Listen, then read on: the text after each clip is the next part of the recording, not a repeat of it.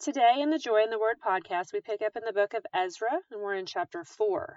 This chapter is entitled Opposition to the Rebuilding. So this picks up when the enemies of Judah and Benjamin heard that the exiles were building a temple for the Lord, the God of Israel, they came to Zerubbabel and to the heads of the families and said, "Let us help you build, because like you, your God, and have been sacrificing to him since the time of Esarhaddon, king of Assyria, who brought us here." Now, of course, this is inaccurate information, and their offer to help was actually going to be to hinder instead. But Zerubbabel, Joshua, and the rest of the heads of the families of Israel answered, "You have no part with us in building a temple to our God. We alone will build it for the Lord, the God of Israel, as King Cyrus, the king of Persia, commanded us." Then the peoples around them set out to discourage the people of Judah and make them afraid to go on building. They hired counselors to work against them and frustrate their plans during the entire reign of Cyrus, king of Persia, and down to the reign of Darius, king of Persia. So this opposition during Cyrus's reign was from 536 to 530 BC. Now, at 530 BC, actually, work on the temple stopped. So let's pick up now in verse 6. At the beginning of the reign of Xerxes, they lodged an accusation against the people of Judah and Jerusalem. We will find out more about King Xerxes in the book of Esther. It says, "Also in the days of Artaxerxes, king of Persia, Bishlam, Mithridoth, Tabeel, and the rest of his associates wrote a letter to Artaxerxes. The letter was written in Aramaic script and in the Aramaic language. Rehum, the commanding officer, and Shimshai, the secretary, wrote a letter against Jerusalem to Artaxerxes, the king, as follows." And this is the actual letter. Again, it's indented. "Rehum, the commanding officer, and Shimshai, the secretary, together with the rest of their associates, the judges, and several other men that are listed, say, 'This is a copy of the letter to King Artaxerxes from your servants, the men of the Trans-Euphrates. The king should know that the Jews who came up to us from you have gone to Jerusalem and are rebuilding that rebellious and wicked city. They are restoring the walls and repairing the foundations. Furthermore, the king should know that if this city is built and its walls are restored, no more taxes, tribute, or duty will be paid, and the royal revenues will suffer." So they're basically suggesting that this is going to cost them financially, which is the best way to get something shut down. "Now, since we are under obligation to the palace and it is not proper for us to see the king dishonored, we are sending this message to inform the king so that a search may be made in the archives of your predecessors.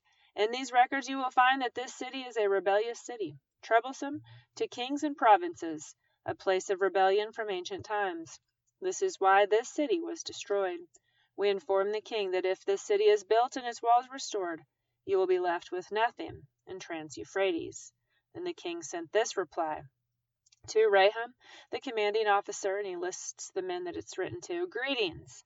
The letter you sent us has been read and translated in my presence. I issued an order, and a search was made, and it was found that this city has a long history of revolt against kings and has been a place of rebellion and sedition. Jerusalem has had powerful kings ruling over the whole Trans-Euphrates, and taxes, tribute, and duty were paid to them. Now issue an order to these men to stop work, so that this city will not be rebuilt until I so order. Be careful not to neglect this matter. Why let this threat grow to the detriment of the royal interests?" As soon as the copy of the letter of King Artaxerxes was read to Rehum and Shimshai, the secretary, and their associates, they went immediately to the Jews in Jerusalem and compelled them by force to stop. As thus the work on the house of God in Jerusalem came to a standstill until the second year of the reign of Darius, king of Persia. So that means that it was shut down from 530 to 520 BC. Now picking up in chapter 5, it says, "Now Haggai the prophet and Zechariah the prophet," both books that we will be reading shortly, both minor prophets, "a descendant of Iddo," that's Zechariah, the descendant of Iddo, "prophesied to the Jews in Judah and Jerusalem in the name of God, the God of Israel, who was over them. Then Zerubbabel, son of Shealtiel, and Joshua, son of Jehozadak, set to work to rebuild the house of God in Jerusalem, and the prophets of God were with them, helping them. At that time, Tatnai, governor of Trans-Euphrates, and Shethar-Bozani, again forgive my mispronunciation of these men's names, their associates went to them and asked, "Who authorized you to rebuild this temple and restore this structure?" They also asked, "What are the names of the men constructing the building?" But the eye of their God was watching over the elders of the Jews, and they were not stopped until a report could go to Darius and his written reply be received. This is a copy of the letter that the governor sent. Here it is indented again to King Darius. Cordial greetings. The king should know that we went to the district of Judah to the temple of the great God. The people are rebuilding it with large stones and placing the timbers in the walls. The work is being carried on with diligence and is making rapid progress under their direction. We questioned the elders and asked them, "Who authorized you to rebuild this and restore this structure?" We also asked them their names so that we could write down the names of their leaders for your information. This is the answer they gave us. We are the servants of the God of heaven and earth, and we are rebuilding the temple that was built many years ago, one that a great king of Israel built and finished. But because our fathers angered the God of heaven, he handed them over to Nebuchadnezzar the Chaldean, king of Babylon, who destroyed this temple and deported the people to Babylon. However, in the first year of Cyrus, king of Babylon, King Cyrus issued a decree to rebuild this house of God. He even removed from the temple of Babylon the gold and silver articles of the house of God which Nebuchadnezzar had taken from the temple in Jerusalem and brought to the temple in Babylon. Then King Cyrus gave them to a man named Sheshbazar, whom he had appointed governor, and he told him, "Take these articles and go and deposit them in the temple in Jerusalem and rebuild the house of God on its site." So this Sheshbazar came and laid the foundations of the house of God in Jerusalem. From that day to the present it has been under construction, but is not yet finished. Now if it pleases the king, let a search be made in the royal archives of Babylon to see if King Cyrus did in fact issue a decree to rebuild this house of God in Jerusalem. Then let the king send us his decision in this matter. And then the decree of Darius, this is the title of chapter 6, so his response. King Darius then issued an order, and they searched in the archives stored in the treasury at Babylon. A scroll was found in the citadel of Ecbatana in the province of Media, and this is what was written on it. Memorandum. In the first year of King Cyrus, the king issued a decree concerning the temple of God in Jerusalem. Let the temple be rebuilt as a place to present sacrifices, and let its foundations be laid. It is to be 90 feet high and 90 feet wide, with 3 courses of large stones and 1 of timbers. The costs are to be paid by the royal treasury. Also, the gold and silver articles of the house of God, which Nebuchadnezzar took from the temple in Jerusalem and brought to Babylon, are to be returned to their places in the temple in Jerusalem. They are to be deposited into the house of God. Now then, Tatnai, governor of Trans-Euphrates, and Shethar-Bozani, and you, their fellow officials of that province, stay away from there. Do not interfere with the work on this temple of God. Let the governor of the Jews and the Jewish elders rebuild this house of God on its site. Moreover, I hereby decree what you are to do for these elders of the Jews in construction of this house of God. The expenses of these men are to be fully paid out of the royal treasury from the revenues of Trans-Euphrates, so that the work will not stop. Whatever is needed, young bulls, rams, male lambs for burnt offerings to the God of heaven, and wheat and salt, wine and oil, as requested by the priests in Jerusalem, must be given to them daily without fail, so that they may offer sacrifices pleasing to the God of heaven and pray for the well-being of the king and his sons. Furthermore, I decree that if anyone changes this edict, a beam is to be pulled from his house, and he is to be lifted up and impaled on it.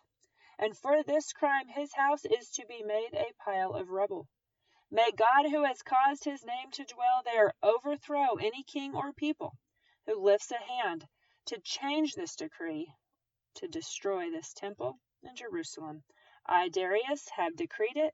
Let it be carried out with diligence. So clearly, not only does Darius find that this is the decree that was issued by Cyrus, he confirms it, and he encourages it, and he also creates a consequence for anyone who opposes it, a consequence so dire as to have a beam pulled from his house and have the man lifted up and impaled upon it, and then his house turned to a pile of rubble. Clearly, he believes the word of God that was spoken. So then, picking up in verse 13, this portion is entitled Completion and Dedication of the Temple.